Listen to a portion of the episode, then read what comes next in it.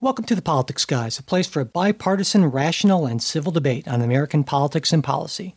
I'm Michael Baranowski, a political scientist at Northern Kentucky University. With me today is my regular co-host, Cleveland area attorney and Republican factotum, Jay Carson. Good morning, Mike. How you doing, Jay? Well, we had some technical issues this morning, but aside from that, I'm pretty good. Yeah, I'm feeling a little tired, and I wonder if it's just because we had such a crazy week politically. So why don't we just sort of get right into it? Yeah. You know, so we obviously are going to lead off with the furor over thousands of family separations resulting from the Trump administration's zero-tolerance illegal immigration policy, which was announced at the beginning of April by Attorney General Jeff Sessions. Now, there's an awful lot to cover here, so I'm just going to try my best, hit all the major elements, and when I'm done, Jay, let me know if there's anything I missed. I will interrupt as needed. Okay. So there was a massive outcry over family separations at the border this week, with both Democrats and Republicans calling for the policy to stop. Now, the White House put out a variety of messages, but to me, the main one was that they were simply enforcing the law and that the administration's hands were tied absent Congress acting to change the law. Now, there was strong bipartisan pushback on this because both the Obama and the Bush administrations, working under the same laws, didn't separate families. And critics pointed out that they could do this through their perfectly acceptable use of prosecutorial discretion, and that it really was a policy change by the Trump administration, that zero-tolerance policy, that was responsible or at fault. Now, most polling shows the public strongly opposed to family separation, though there was at least one poll where a small minority of Republicans supported the administration's position. But throughout the week, as the pressure ratcheted up, President Trump finally, well, I hate to use the word capitulated, but we'll use it, capitulated and signed an executive order. He made a deal. Yeah, there you go. Ending the family separations, despite the fact that only a few days earlier, he said that he couldn't do anything. Now, under the order, parents will still be prosecuted or can still be prosecuted, but their children will be kept in custody with them. Now, as things stand, this then creates a potential conflict with the 1997 Flores settlement, which has been interpreted by the courts to disallow detaining children for more than 20 days. And even though the administration plans to put family cases at the head of the line, if they can't reach a conclusion after 20 days, the parents would presumably have to be released with their children, which was more or less what the Obama and Bush administrations did.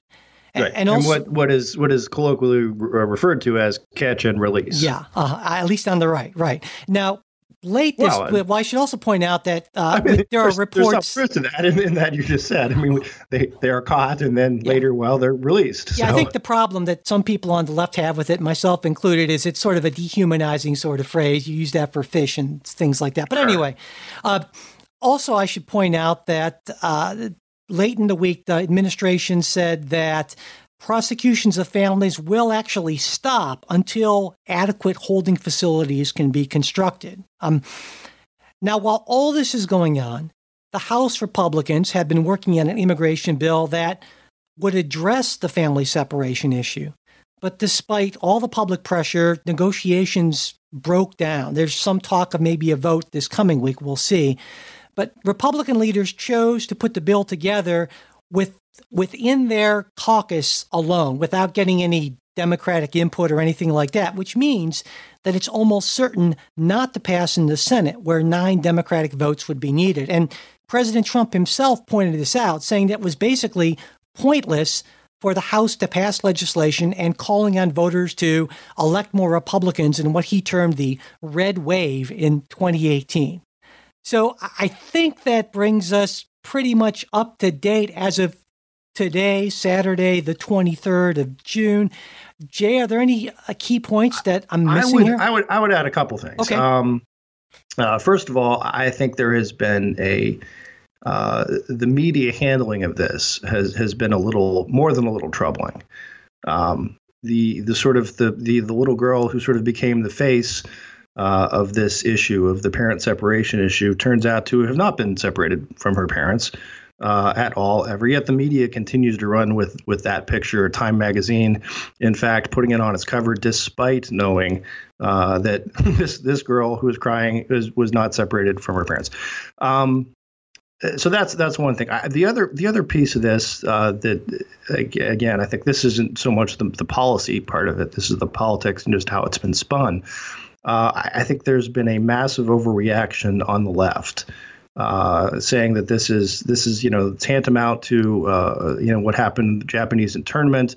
Others comparing this to concentration camps in Auschwitz. And to that extent, I mean, that's so far over the top. And I think what you pointed out is we are really in sort of a catch-22 situation. There are laws on the books that say it is illegal to cross illegally into the U.S. Now, again, there is a manner if you go to a recognized border crossing station, show up and say, "Hi, I'm here. I want asylum." There is a different process than if you try to cross somewhere outside and are apprehended. That said, I mean that process isn't great either. You are but there's not the incarceration issue that goes with and the family separation piece that flows from it. I don't know that there's any way out of this other than Congress to change the law, if we're going to say that we're actually going to enforce, and prevent illegal crossings or prosecute them. Well, let me ask you about that, because as I said, under not just the Obama administration, but the Bush administration, the same laws were on the books. And I mean, I don't know that anyone chose not to enforce them. Yeah. Well, yeah, that's one way to say it. But it's also, true that in any aspect of law, the idea that every single person who commits a crime will be prosecuted is just something that doesn't happen. I mean, that's where prosecutorial discretion comes in. And so the idea that the Trump administration just simply there is nothing they could do. That's simply not the case. That's wrong. No, you're correct. You're correct there. No, I think that's right. For him to say that there's no such thing as prosecutorial discretion. Now, there is, I think, the issue, and we talked about this a while back during the Obama administration on the Dreamers. There's one thing to say there's prosecutorial discretion, and there is another to say, I am simply not going to enforce this law. Prosecutorial discretion is more typically a case-by-case basis, saying, look, I the prosecutor doesn't want to bring this case because, well, it's not super strong. There's likelihood we might win or we might lose or whatever. The resources that we would be put into this prosecution versus the public interest in having this person prosecuted, there's no match there. And that's, for example, on a lot of illegal immigration questions. Look, how much good is being done by prosecuting, a particular illegal immigrant, versus the resources expended. But I think there's a problem, and it's not a small problem in just saying prosecutorial discretion, we're not going to enforce this act. And the reason we're not going to do it, well, because it's sort of inconvenient. But that's not really what we're saying. And I would object to the term inconvenient. I would say that the family separation thing is more than that. It's inhumane. But no. I mean the other way around. I mean, not saying that we're not going to prosecute because it's going to be a tremendous amount of resources that we would have to commit to it. But I mean that's part of it is if you don't have the resources to prosecute everyone, you have to make decisions, and that's the other part of this that I wanted to point out. Regardless of how you feel about zero tolerance as a policy. And, I should point out that I think it's a horrible policy for a lot of reasons. I think it's un-American. I think it's un-Christian, all that kind of stuff. But I will admit that there are people who advance this policy who are well-meaning, non-racist sort of people who believe it's the right thing to do. That said, the way this was rolled out was yet another example of Trump administration administrative incompetence. And let me explain what I mean by this. So Jeff Sessions announces this at the beginning of April. Well, number one, you don't roll out a policy unless you have the infrastructure in place to take care of it. And clearly, the administration didn't have the infrastructure in place. I mean, right now they're saying, well, we're hurriedly constructing facilities to kind of deal with this. The time to do that is actually before you announce the policy. You have everything ready to go. You say, we have these facilities. We can make up more than, the people that are coming in, and it's set to go. And then you announce the policy. They did this backwards. And this is not just an isolated incident. This is yet another example of just an incredibly administratively incompetent administration. And my guess is that it relates to, more than anything else, just the great impatience, starting from the president, who sees these immigration numbers and says, we need to do something now. And that's exactly the wrong way to go about. I mean, comparatively speaking, this makes the Obamacare rollout look like a massive success. So this to me is certainly a questionable policy, one I disagree with, but also one that was rolled out in an incredibly incompetent way. No, I have to agree with you on that. I think the better way to have done this would have been, look, this should have been starting back in during the campaign. You should have had your immigration policy people thinking, okay, here's what we'll do if we're going to say we are actually going to enforce our laws as far as then okay, here's what the policy is going to be. We're aware of the Flores settlement situation. Here's what we have to do to comply with that, and take those steps there. Exactly. But I want to point out sort of the difficulty that we have here. If the plan is, listen, if someone is apprehended, and look, on illegal border crossing, in most cases, without assuming there's no aggravating circumstances, trafficking, that kind of stuff, it's a misdemeanor. It is sort of like getting a speeding ticket. That sort of thing. It is, or whatever, a public intoxication. It is a typically not something that one is jailed for. Perhaps, but the nature of this problem is something different than a speeding ticket, where you can get your ticket and they say, all right, here you go. If you want to contest this, show up in court next month. Well, I'm glad you brought that up, because I think that's a really important point. And one thing on that I wanted to point out is that there are these things called alternatives to detention. Ankle monitors is probably the most commonly known one. And a couple of things about that. Obviously, most people would say that's far more humane than detaining people for misdemeanors. It's also, I'm sure it comes as no surprise, far less expensive. But not only that, according to a recent ICE report, well over 90% of the people who are detained using these, these alternatives to detention, show up for their hearings. So this, to me, it certainly doesn't seem as tough, we're releasing them into the country to do whatever nefarious things they'll do, which is generally nothing. No. I wouldn't even argue do whatever nefarious things. Well, the problem is, but there being people released in the country, and this is how we sort of arrived at the immigration problem we have now, where there are millions of people here because we, they came in. And perhaps didn't show up for hearing, didn't show up to get a visa renewed for whatever. And now we're in a situation of, well, what do we do with them? We can't deport them all, and we.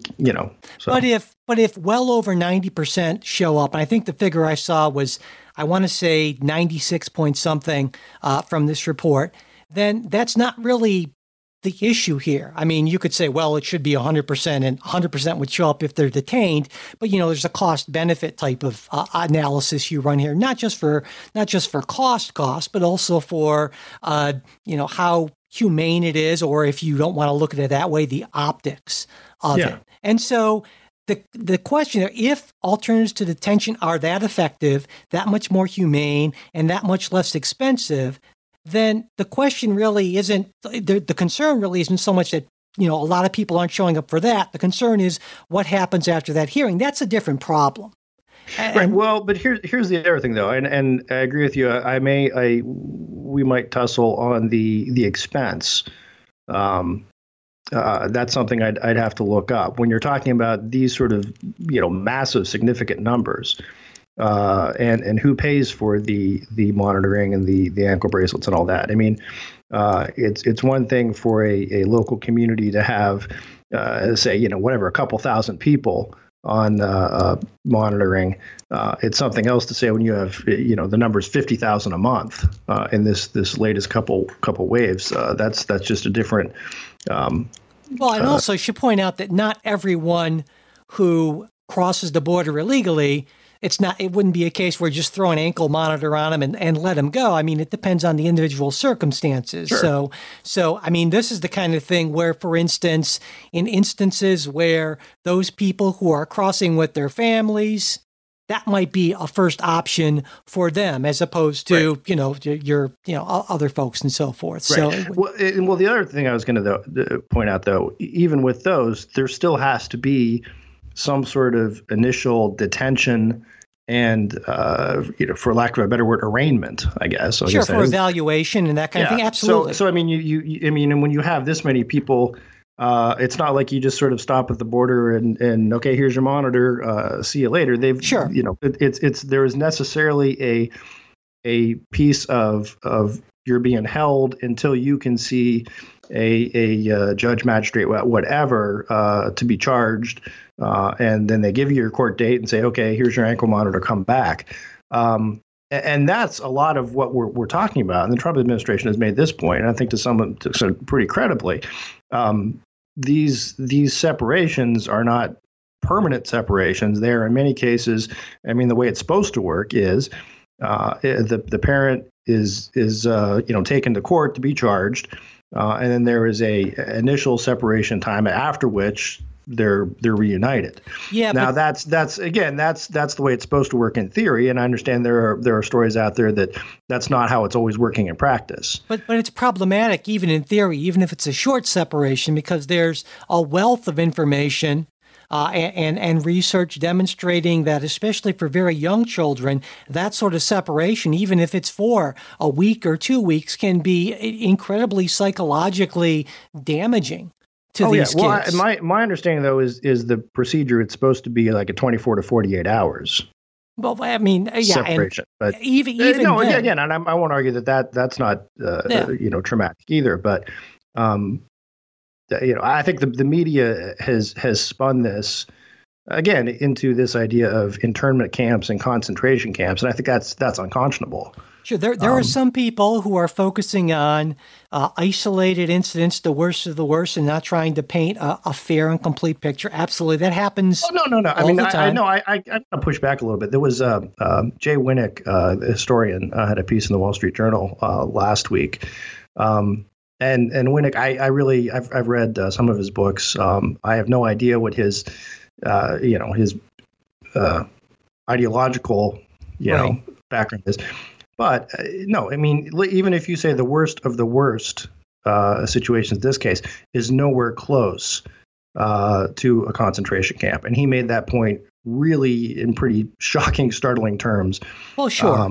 And I no, I mean, I think this is, I usually don't like that, hey, we got to push back and say, hey, this is beyond the pale. But I think in this case, some of the things comparing what we're talking about now to Auschwitz. Well, sure, of course. But the responsible mainstream media isn't doing that. I mean, I know because I mean, right. I know that there are voices on the left who are saying that, just like there are crazy voices on the right in any given issue. But right. the fact of the matter is if you get your news from a basic, middle-of-the-road kind of mainstream outlet like the New York Times or the Washington Post, you're not seeing these crazy comparisons to Auschwitz. Well, no, but nor are you seeing any disclaiming that either.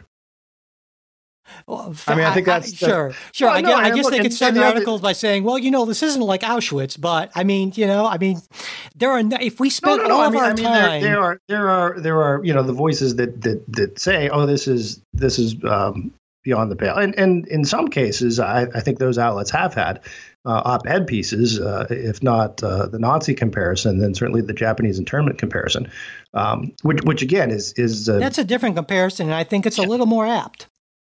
Well, I would disagree with you. But at least it's not beyond the pale. It's not like we're bringing Nazis into this. No, I agree. Okay, I would agree with that. It's not beyond the pale. I think it's a bad comparison. Okay, fair enough. You know, the other thing I wanted to ask you about is you mentioned the image of the little girl who wasn't actually separated from her parents. Then there was this other thing that came up where Melania Trump went to visit that center in Texas and was wearing a jacket that said, "I really don't care, do you?" Right. Now, it seems to me that now the President Trump tweeted that, well, she's talking about the media and so forth. But I would say that once again, I'm not going to try to figure out what any Trump's motives are here. OK, I'm going to put that aside. But once again, I would say it's a failure of competence, because I find it hard to believe that a former model, someone who is very conscious her whole life about her clothing and appearance and that, doesn't take care with what she wears. So I don't know what message she was intending to send, but for the most part, people who wear jackets that have huge letters, words, phrases on the back, know that that's going to convey a message. And if that person happens to be the First Lady of the United States of America, they know even more. So even if by some bizarre the happenstance, she didn't realize that. I don't know. Maybe she was in a fugue state. It was, early morning, trying to run to catch the plane. She grabs grabs a jacket out of the closet. Yeah. But of course, she has staff, and responsible, competent staff would say, "Whoa, no, I don't know what you're going for with this jacket, but this is probably not the jacket to wear."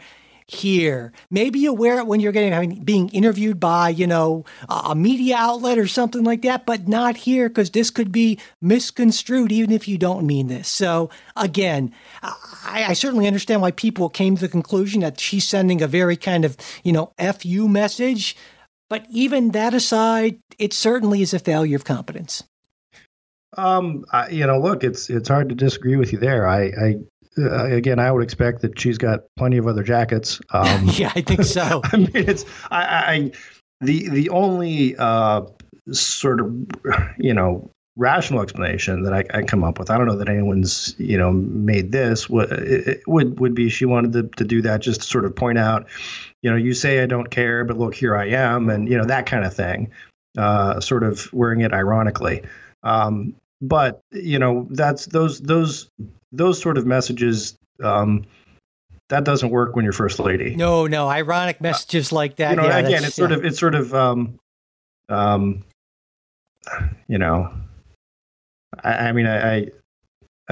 know. I think back to like, Kurt Cobain appearing on Rolling Stone with the T-shirt that said, corporate magazines still suck or whatever. Right. So it's sort of, you can kind of get away with that. If you're Kurt Cobain, when you're a rock star but no, I it is inexplicable, really, why she did that.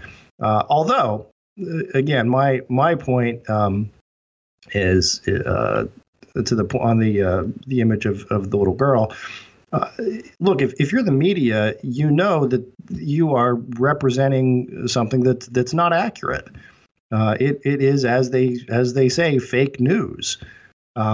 What is? I'm sorry. Well, using this girl as the face of separations when there was no when she was not separated from her family, particularly Time running this as their cover. See, I understand what you're saying. Lowering over her, but to me, I guess, and maybe this shows my bias. I don't know, but to me, it doesn't matter really all that much if that particular girl was separated. I mean, to me, it's a illustration of what's going on. But accurate.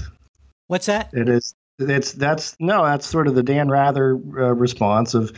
Fake but accurate. But I mean, to me, it's like if someone drew a cartoon and you'd say, well, that cartoon character wasn't a little girl who was separated. I'd say, of course not. It's just illustrating this. I mean, especially. This isn't a cartoon character. Well, yeah, of course it's not. I think that was blown out of proportion by the right wing media.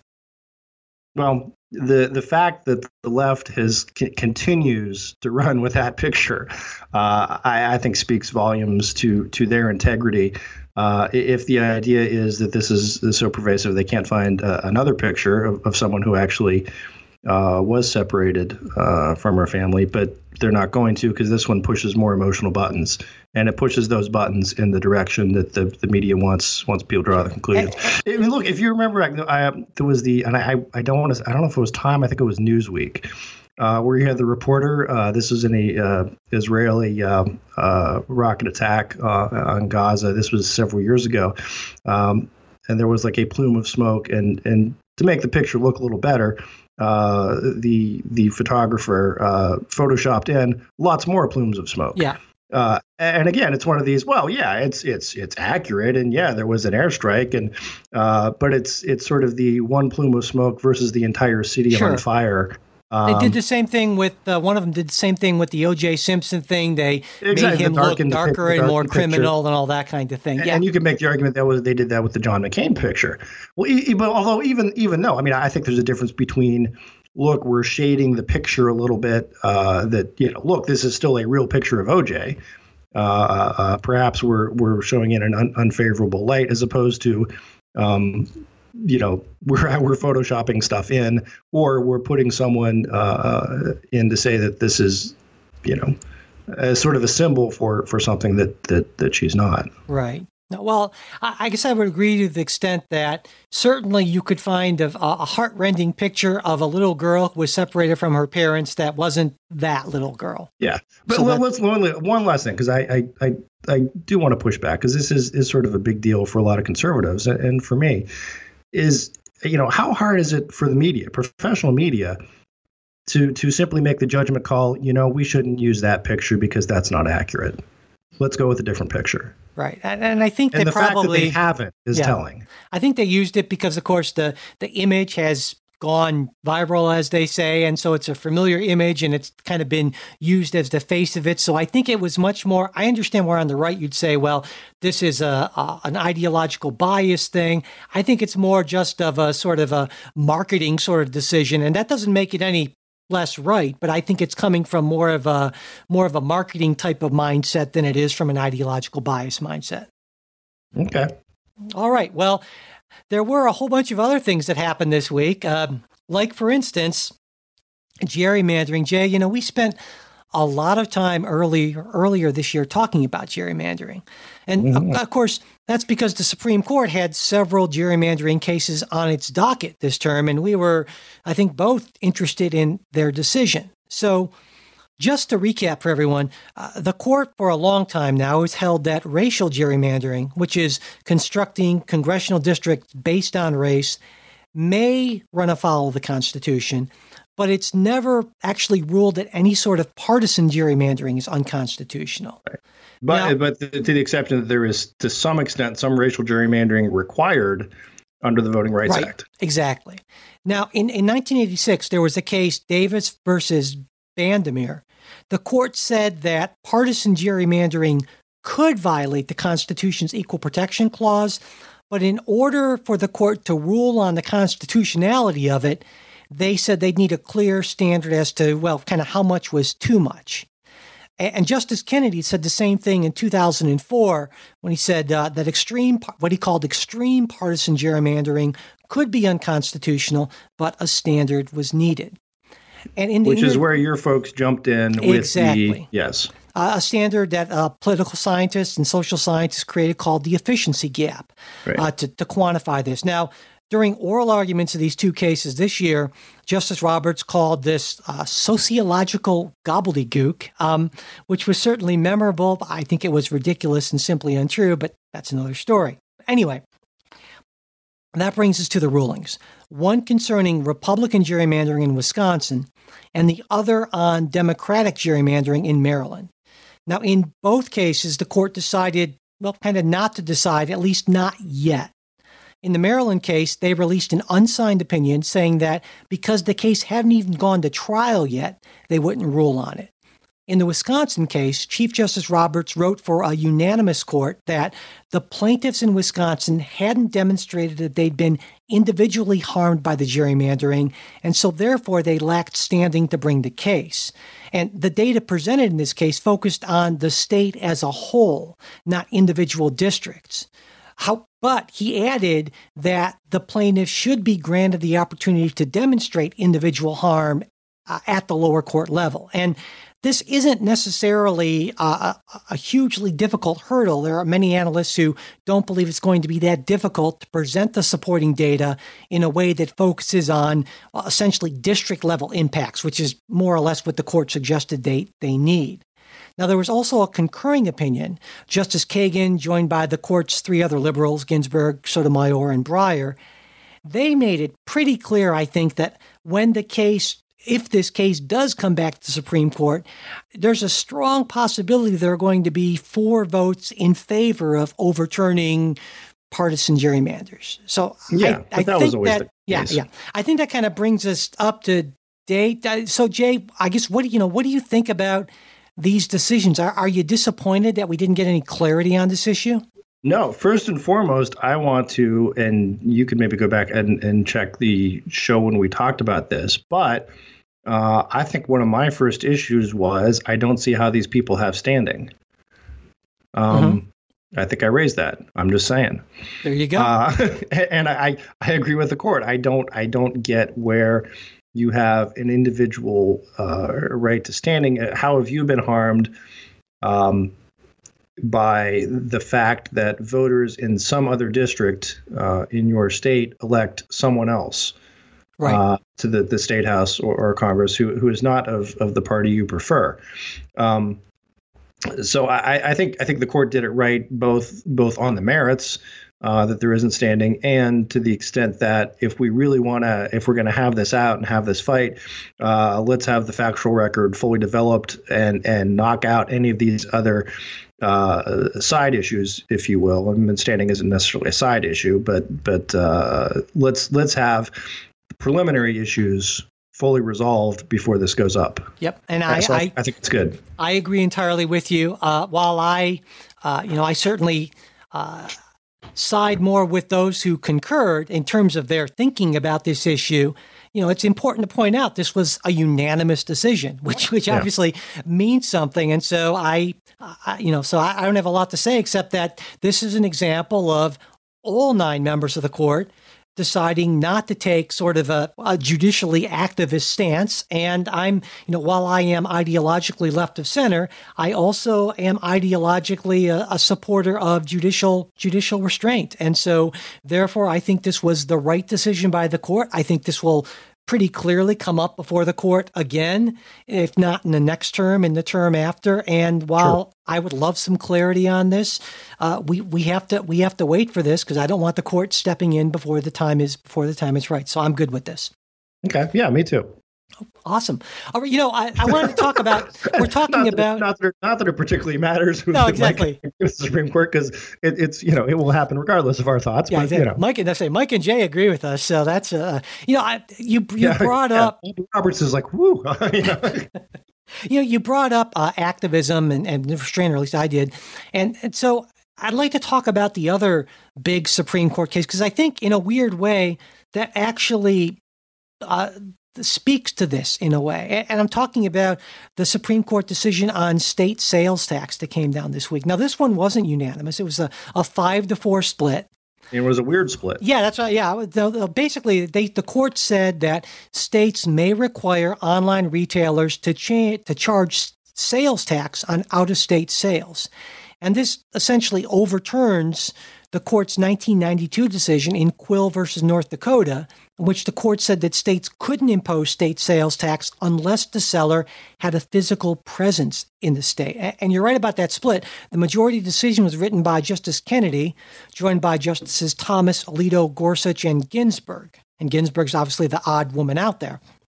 And their argument was that technological change had basically made this 1992 ruling obsolete, and that in the current environment, kind of brick and mortar retailers were being unfairly disadvantaged by having to charge sales tax when online competitors didn't, which that like makes a lot of sense. But then there was a dissent, which was written by Chief Justice Roberts, joined by Breyer, Sotomayor, and Kagan, again, a weird split, which argued basically that things may have changed, but it's Congress's job to change the law in response to this. And that's why I bring up that judicial restraint thing. Yeah, well, the weird thing was here, Jay, is that when I first read, obviously, the majority's argument, because that was the one that was presented first, and I thought, yeah, that totally makes sense. It's a weird split, but I'm kind of with the majority. But then I read the dissent, and I thought about that, and I was like, you know, I like this from a policy standpoint, this outcome. I think it's more fair, but I think John Roberts has it right. And it occurs to me, when you look at Roberts' jurisprudence as the Chief Justice over a period of, he's been on the court for a while now, that's one strain that really seems to come through in a lot of ways, and it's angered both conservatives and liberals. You know, there were the healthcare cases and so forth, but he's been pretty strongly, I think one thing I see in his jurisprudence is a judicial restraint that we sometimes don't see, both from the justices on the left and the justices on the right. And even though ideologically I disagree with him more than I agree with him in terms of policy terms, in terms of the role of the court, I think Justice Roberts is kind of nailing it. Yeah, no, we're on the same page on this one.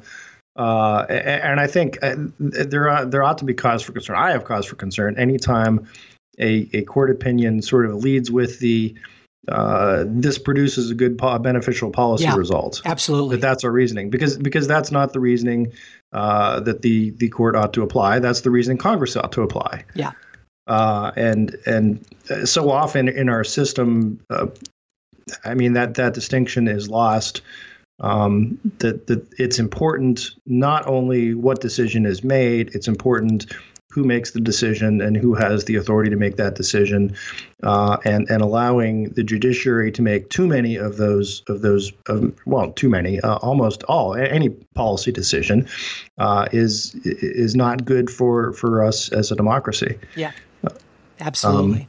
And of course, you know, I mean, this is a major policy decision. There, one government study indicated that states have missed out on just shy of $14 billion in sales tax due to this. But again, you're absolutely right. It's just saying that this is there's a great magnitude to this in policy terms doesn't mean that the court should be. Therefore, it's our job. Exactly. Yeah. So now, I mean, this may well push Congress to do something.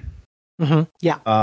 And I think that would be appropriate. I think there are policy concerns that this raises in terms of who does it benefit. As any type of regulatory thing, you know, it essentially is going to benefit the Amazons, the big guys, as opposed to mom and pop who are you know. Right. Running a little Etsy store kind of thing, and don't have the wherewithal to figure out sales tax in every district and locality throughout the country, and if you figure the difficulty of that job, it's not just of okay, this state has this much of a state sales tax, so we'll tack that on. It's they're buying it in this county, which also has a sales tax on these items, and it's in this city, which has a tax on certain items. It can be there's something like 10,000 different, you know, taxing districts in the United States, and for a while an Amazon type operator will have the wherewithal to figure that all out, or fight it if appropriate. A smaller, again, mom and pop online operator will not, and the pressure is going to be then that these people sort of sell out to Amazon, get bought out, or buy some sort of, tax calculation service from someone like an Amazon. So, and that's more generally a problem with a lot of one size fits all regulation. Yeah. Is it tends to disadvantage the smaller companies, also not just coincidentally those that don't tend to have the lobbying power that the big companies have in D.C. Yeah. And so, and again, I'm not saying that regardless, that's a good reason to support the dissent, because what I just made were policy arguments, and those were arguments that you ought to make before Congress, not the court. But yeah, and that's another reason why it's better for, I think, in many of these cases, Congress to work these things out as opposed to the court because they have the expertise, they're going to hear the voices, and they are complex things to work out, which is why, as a general rule, the court, even when you could argue that they may be able to step in a policy role, tends not to do as good of a job just because they don't have the resource. That's not what they're set up to do. Yeah, no, I would say even the bigger point for me is the importance is having Congress decide policy issues is because that's who's elected. You know, to some extent, it's either you want a republic or not. You know, Congress may well reach a result that you don't like or that I don't like. But the fact is, they're still the duly elected representatives to do that, and there's a mechanism to change that down the road, exactly, as opposed to just a judicial fiat of judges who we don't elect. Yeah, because if you don't like what the court does, you just basically have to wait till someone dies and the court changes. Right. So, so exactly. It's a good thing we agreed with. Well, it's a good thing we agreed with the first one, you know. But again, you can see where we are on the second. So absolutely, you know. Before we get to our next story, we'd like to thank our newest supporters. We have this week 3 new monthly sustaining supporters on Patreon, Jesse, Aiden, and Kenneth. So thanks all. Yeah. Aiden wrote in, hello, Mike, Jay, and Trey, and Ken. I love listening to civil debate, even if some of the things said can be infuriating. To all the listeners, you should go to Patreon and pledge to Politics Guys. Just give them $1. That's what I did. Well, thank you. Thank you, Aiden. We definitely do appreciate that. And no, we did not write that comment ourselves. That did come from Aiden. Thanks so much. I should point out that in addition to that warm glow you get from helping out, supporters also get access to our exclusive supporters-only Politics Guys after show. On last week's show, Trey and Ken talked about free trade, the digital economy versus the manufacturing economy, the first female African-American mayor in San Francisco's history, Trey's very sweaty running habit. Apparently, Trey runs through headphones like crazy, sweats right through them. I had no idea. And also, they decided to opine on the crazy things that I do in the weight room. So they really covered a lot of ground there. And this week, Jay and I have some pretty interesting stuff lined up for you as well. Also, when you make a pledge of financial support for the show, we'd love to include a message from you in your shout out. So if there's anything you want to pass along, you can include this both in your Patreon contribution, or you can just send us a message at mail@politicsguys.com. So thanks. If you want to join Jesse, Aiden, Kenneth, and all of our really great Politics Guys supporters, just go to politicsguys.com/support. That's a direct link, or politicsguys.com, and you'll see that support thing there, or just click on the Patreon or PayPal links. Thanks so much, guys. All right, moving on. So, government reorganization. You know, that's generally what you think about. Government reorganization. You know, it doesn't make your heart go pitter-patter unless you're someone like me. But if you add in Space Force... Space Force. Yeah, you say it so well. Can you do like an echo effect? I don't know. I should try that out. Figured out how to do that yet. But anyway, all of a sudden, maybe you have something there. And of course, that's exactly what President Trump did this week, calling for a Space Force to be a new 6th branch of the military and directing the Department of Defense to make it so. Did you get my Star Trek reference there, Jay? Awesome. There we go. But while the president can do a lot of organizational reshuffling in the executive branch, he can't actually create a new branch of the military all by himself. That requires congressional legislation. Now, that said, the Air Force, which currently handles most defense-related space stuff through its Air Force Space Command, they can be directed to set up a separate staff and command structure, though it will still be under the Department of the Air Force. And by the way, the Department of the Air Force itself was created out of the Army Air Corps after World War II and the 1947 National Security Act. That's the last time we got a new branch of the military. So, Jay, do we need a Space Force?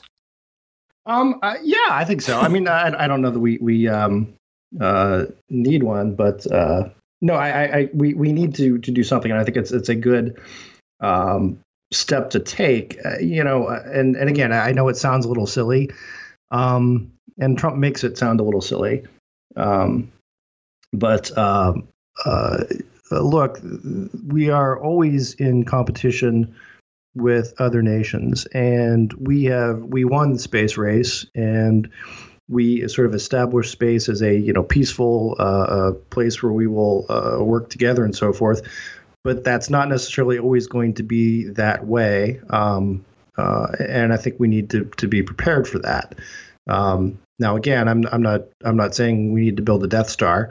I should point out that we're signatories to something called the Outer Space Treaty. This was signed in 1967, which prohibits weapons testing in space, military bases on other celestial bodies, or putting weapons of mass destruction in orbit around the Earth. And both China and Russia also signed on to this treaty. So Death Stars would be presumably covered by this, but I guess what I was wondering about that there's also the idea that the Russians and the Chinese would always abide by that. Sure, yeah. There's no enforcement mechanism for this thing, but yeah, I guess what I was wondering, Jay, since the Air Force Space Command is already doing this as a sort of a limited government conservative, isn't this creating a separate agency with separate staff and structures and all that? Isn't that the kind of administrative bloat that you don't like? Yeah, it typically is. Now, there may be something that's different. And look, I'm not going to be the guy to weigh in on to say whether this ought to be a continuing division of the Air Force or something new. But I guess I'm thinking more just in terms of ought we to, be prepared and take steps to. Should we ever need to defend assets in space or defend the U.S. in space, we ought to do that. Whether the Air Force does it or whether a separate organization does that, that's sort of a management question, because I can see it from both sides. On the one hand, you don't want bureaucratic bloat with too many additional agencies doing duplicate stuff. And you don't want to have agencies that maybe ought to have overlap, then having turf wars. But by the same at the same time, you don't want to have other agencies like the Air Force get too big, get too non-specialized in other things. Sure. that takes away. So I am not a management guru.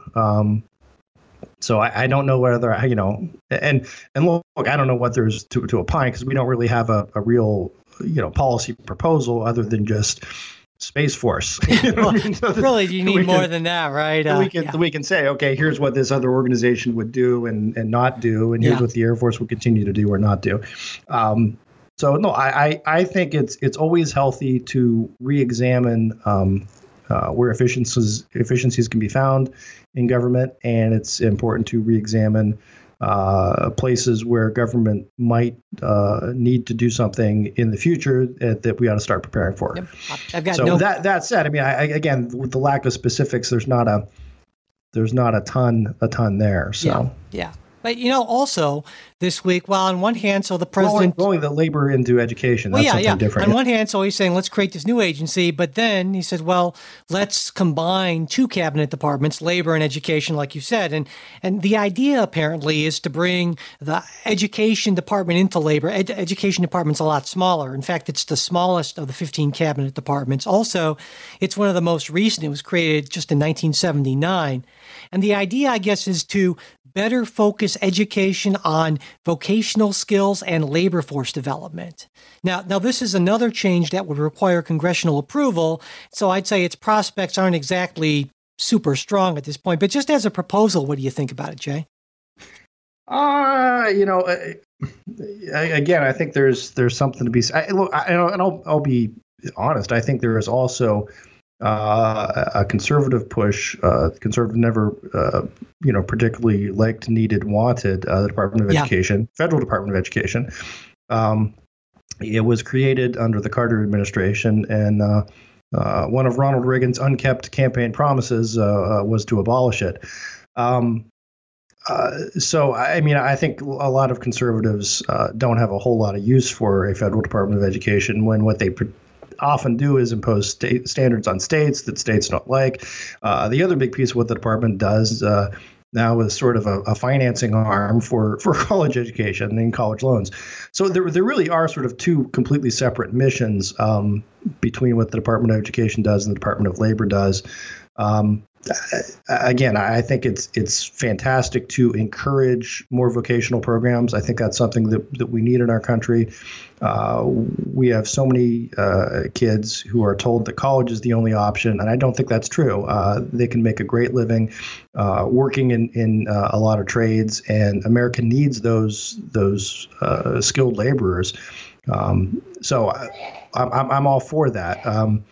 Just merging these two departments get there? I don't know. Is it a step towards sort of winding down the Department of Education? Well, I don't know. Yeah. But well, again, there's not enough, to say, aha, this is. To me, it's kind of weird, given everything that's going on. Just deciding, let's throw this thing out here that really isn't going to go anywhere. Let's use time and energy, and I don't really get it. I guess in a way, maybe you could make a case for it. Maybe, and I have so many conflicting views on education, in part because of what I do for a living in my day job, apart from where I see the future of higher education, especially higher education, going. But it just seemed like an out of nowhere sort of thing. Well, I guess the Space Force thing was kind of out of nowhere too. So I don't know, but I don't know how I feel about it. I guess like you, I would need to see something a little more specific to really. I got my Space Force music on. Oh, there we go. I was trying to get like cool photon torpedo noises to make when we say Space Force. We could throw some Buck Rogers kind of stuff in there. Yeah. I don't know, but anyway. So anything more on that, Jay? No, well, and other than, you say that this is just in part of government. There are a lot of moving pieces, and look, there's one group of bureaucrats who were apparently tasked with this of coming up to what we can do, and here's their report. So I don't necessarily agree with this takes away time and energy. Maybe from, right. Yeah. From Yeah, I see your point. Yeah. Look, we're still talking with North Korea. It's not like we're somehow going to say, whoa, hold on. But I agree. This is a back burner issue. And this is one of the things, the way these things work is it's floated and then it's talked about. And then maybe there's a bill down the line. It probably doesn't go anywhere. And then maybe there's another bill. So this is just one of those, again, you float the idea and see where it starts going. Yeah, that seems reasonable. Well, finally this week, not finally as in finally this great thing happened. Sorry, I meant like this is the last story we'll be talking about today. But this week, U.S. Ambassador to the United Nations, Nikki Haley, announced that the United States will be pulling out of the UN's Human Rights Council. Now, Haley said that the United States couldn't stay in an organization that was, in her words, a protector of human rights abusers and a cesspool of political bias. I think most people on the right applauded this, saying that it was really kind of high time that the U.S. distance itself or pull out entirely, obviously, from a group that includes among its current 47 members notorious human rights abusers like China, Egypt, and Saudi Arabia. And they also argued that the council seemed to exist largely to condemn Israel. Jay, I'm betting I know how you feel about this, but why don't you tell me? Did you like this move? Yeah, you bet right. I absolutely agree. The UN Human Rights Commission is and has been a very bad joke for decades. It is, it's often said sort of the hypocrisy is the tribute that vice pays to virtue, and that's sort of the.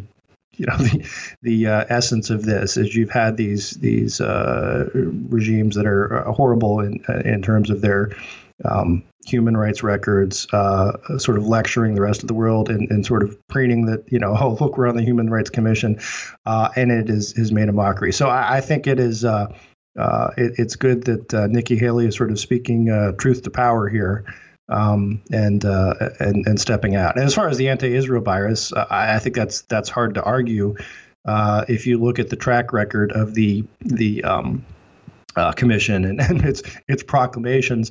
I mean, it's something like 90% or something are aimed at Israel. And there is also what's called on there, that's permanent agenda item 7, that at every meeting, they bring up and they start in on Israel. So I think it's good. I think it's good that the U.S. and other Western powers, I think, should follow that example and not lend legitimacy to this. What's really a sham. Yeah, I understand that viewpoint, and certainly I think there's no question that the council is biased against Israel, and this coming from me, someone who's so are you? Yeah, well, exactly. Well, I had a feeling I walked right into that one. But also. That they have just some horrible human rights abusers on it. And just to give people a little background here, this council was created in 2006. It replaced another council. I forget the acronym right now. But it wasn't so good either. When it was created, it was designed to have regional representation. So they have 3-year terms, chosen from various geographical regions. The problem is that some of these geographical regions just are basically made up entirely of non-democratic human rights abusers. So what the Bush administration did at the time, this 2006 when it was formed, they boycotted it, saying basically under the same logic as Nikki Haley announced. What President Obama did in 2009, he said, well, this is all true, but let's try to work within the organization to make it less biased. Let's try to engage, essentially. And depending on who you talk to, under the Obama administration, certainly the anti-Israel bias, even though it's clearly still there, went down if you measure it in terms of number of resolutions against Israel there. And so with this new council, 50% less racist. Well, but I think this is important, not so much. Well, I think this is important in a broader sense. It really illustrates to me, it's of a piece with kind of the Trump administration's approach to a lot of these things, saying that pretty clearly their approach is not to work within flawed agreements to make them better, kind of behind the scenes, applying pressure, that sort of thing. That's not the Trump administration MO, for better or for worse. I tend to think that the Obama approach is a lot better, but it's pretty clear the Trump administration approach is we want the deals that we want, and if we don't get them, we're going to walk away from the table, and we're big enough that our walking away from the table is going to have enough of an impact where we think that's more likely to result in change than our working within the organization. I mean, would you say that's fair? Well, I would say it's a little different saying that we don't get the deals we want versus we don't want to lend our credibility to this enterprise. Sure. In this particular case, I'm talking about the broader... In the sense of like a G7 or NAFTA or something like that, we don't get the deals we want, we'll walk away. Yes, that's very Trumpian. The idea that we should not take part in, essentially sort of dining with dictators and human rights abusers and pretend that we're not doing that. I think it's a good and healthy thing. I would agree with you that it's not the great way to go, though, my way or the highway when you're talking about international trade agreements. But when you're talking about human rights, I think that there's a better case to be made for the we're going to walk away. Of course, because people who, they're making this strong human rights claim and we will not be a party of this sort of thing. And yet, how much did Donald Trump talk about human rights abuses in North Korea when he met with Kim? It didn't seem like a whole lot. So but to be fair, both Republicans and Democrats always tend to have a more than a little bit hypocritical view when it comes to human rights. Now, that's not all Republicans and Democrats, certainly, but there's certainly a case of, well, we'll put this in kind of as a side issue sort of thing. Some administrations are better or worse. The Carter administration really tried to put human rights, for instance, toward the top of the agenda, and were criticized greatly for doing that. I think the Obama administration certainly pushed more on this than the Trump administration is willing to do. So it's really kind of a variable sort of thing. Well, I think the way you know, and I've thrown this out numerous times, you know, with human rights abusers in other countries in the world, I think you do what you can where you can, and the UN Commission is a place where we can make that sort of statement, and get some good, or at least do no harm. If you follow me. So I think that we've, I mean, look, international politics are complicated, and some of these human rights abusers are our allies. I mean, notably Egypt, Saudi Arabia, you know, so, and others are, let's put it this way, if not our, you know, China, I think is perhaps an adversary.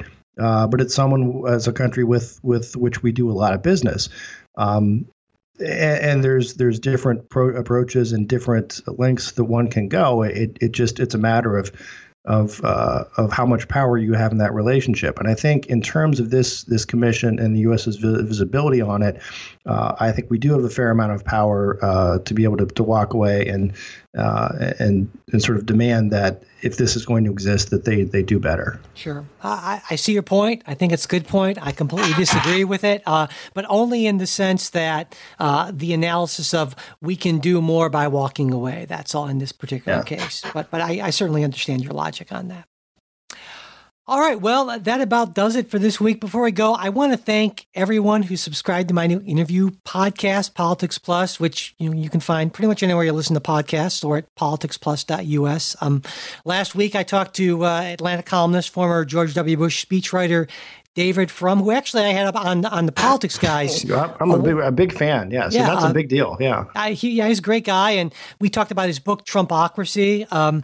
And this week, because the show's come out on Monday, I'm going to be talking with conservative writer Mona Charin about her new book, Sex Matters: How Modern Feminism Lost Touch with Science, Love, and Common Sense. That is also a very big deal. Yeah, that was a really interesting conversation. It was a book I actually learned some things, was really surprised. So, it's a great conversation, I think. What I wanted to point out to everyone, you know, I'd like to think as my first two guests sort of demonstrate that I'm really trying to bring in a wide variety of views. I mean, David Frum, stridently anti-Trump, but he's definitely a conservative. I think someone, you know, Frum is someone that a lot of... So, some would argue definitely was a conservative. Yeah, but he's still policy-wise he's still more on the right, yes. And I think a lot of left-to-center listeners would like that interview, but, you know, I also think he makes some important points that more conservative people should consider. And by way of contrast, Mona Charin, she's been a big-time conservative columnist for, well, a long time. You might recall, Jay, she was kind of more or less booed off the stage at CPAC not too long ago for saying that, well, maybe we shouldn't be supporting Roy Moore and Donald Trump's crude comments about women and that sort of thing. But her book is without a doubt not left-wing feminism. In fact, if you're a left-wing, what she calls modern feminist, you take issue with it. But I learned a lot from that. And that's what really I'm trying to do is bring in people from the left and the right because, you know, I feel like so many interview podcasts I listen to, and I listen to a lot, tend to be a lot of that kind of preaching to the choir. Libertarians bring on libertarians, conservatives bring on conservatives. And honestly, I don't learn a lot from that, which is why I wanted to really do this. And so, you know, I hope people want that and will appreciate that. So anyway, like I said, it's at politicsplus.us or wherever you get your podcast apps pretty much. And if you want to let me know what you think about it, you can reach me at mike@politicsplus.us or you can reach me through the Politics Guys email too. That'll work as well. So anyway, you know, in just a few minutes, Jay and I will be recording our supporters exclusive after show. And I think one thing I know I want to bring up is the death of conservative columnist Charles Krauthammer and Canada becoming the second country in the world to legalize marijuana, and maybe whether the U.S. should do that. And I think there are a couple other things we'll want to get to. I'm sure you have something for us, Jay. So if you are interested in checking that out, well, if you're a supporter, it should be already in your podcast, the feed. by the time you hear this. And if you aren't a supporter and you want to listen to that, you want to check it out, just go to politicsguys.com/support. That's a direct link. Or you can go to politicsguys.com and click on the Patreon or PayPal links or support the show. And also, of course, you get that warm glow for knowing you're helping us out. So that's it for this episode. Thanks, everyone, for listening. We do hope you like what you heard. Also, subscribing to the show really helps us, as does sharing episodes. Word of mouth, really the best advertising. Leaving reviews and ratings of the show on iTunes is also a big deal for us. And again, if you want to get in touch, mail@politicsguys.com. There's our Facebook page where we've had a lot of great conversations this week, especially on the immigration issue. That's facebook.com/politicsguys page. We're also on Twitter @politicsguys. The executive producers of The Politics Guys are Michael Baranowski, Jay Carson, Trey Orndorff, and Bruce Johnson. Today's show was produced by Michael Baranowski. We'll be back with a new show on Wednesday. We hope you'll join us.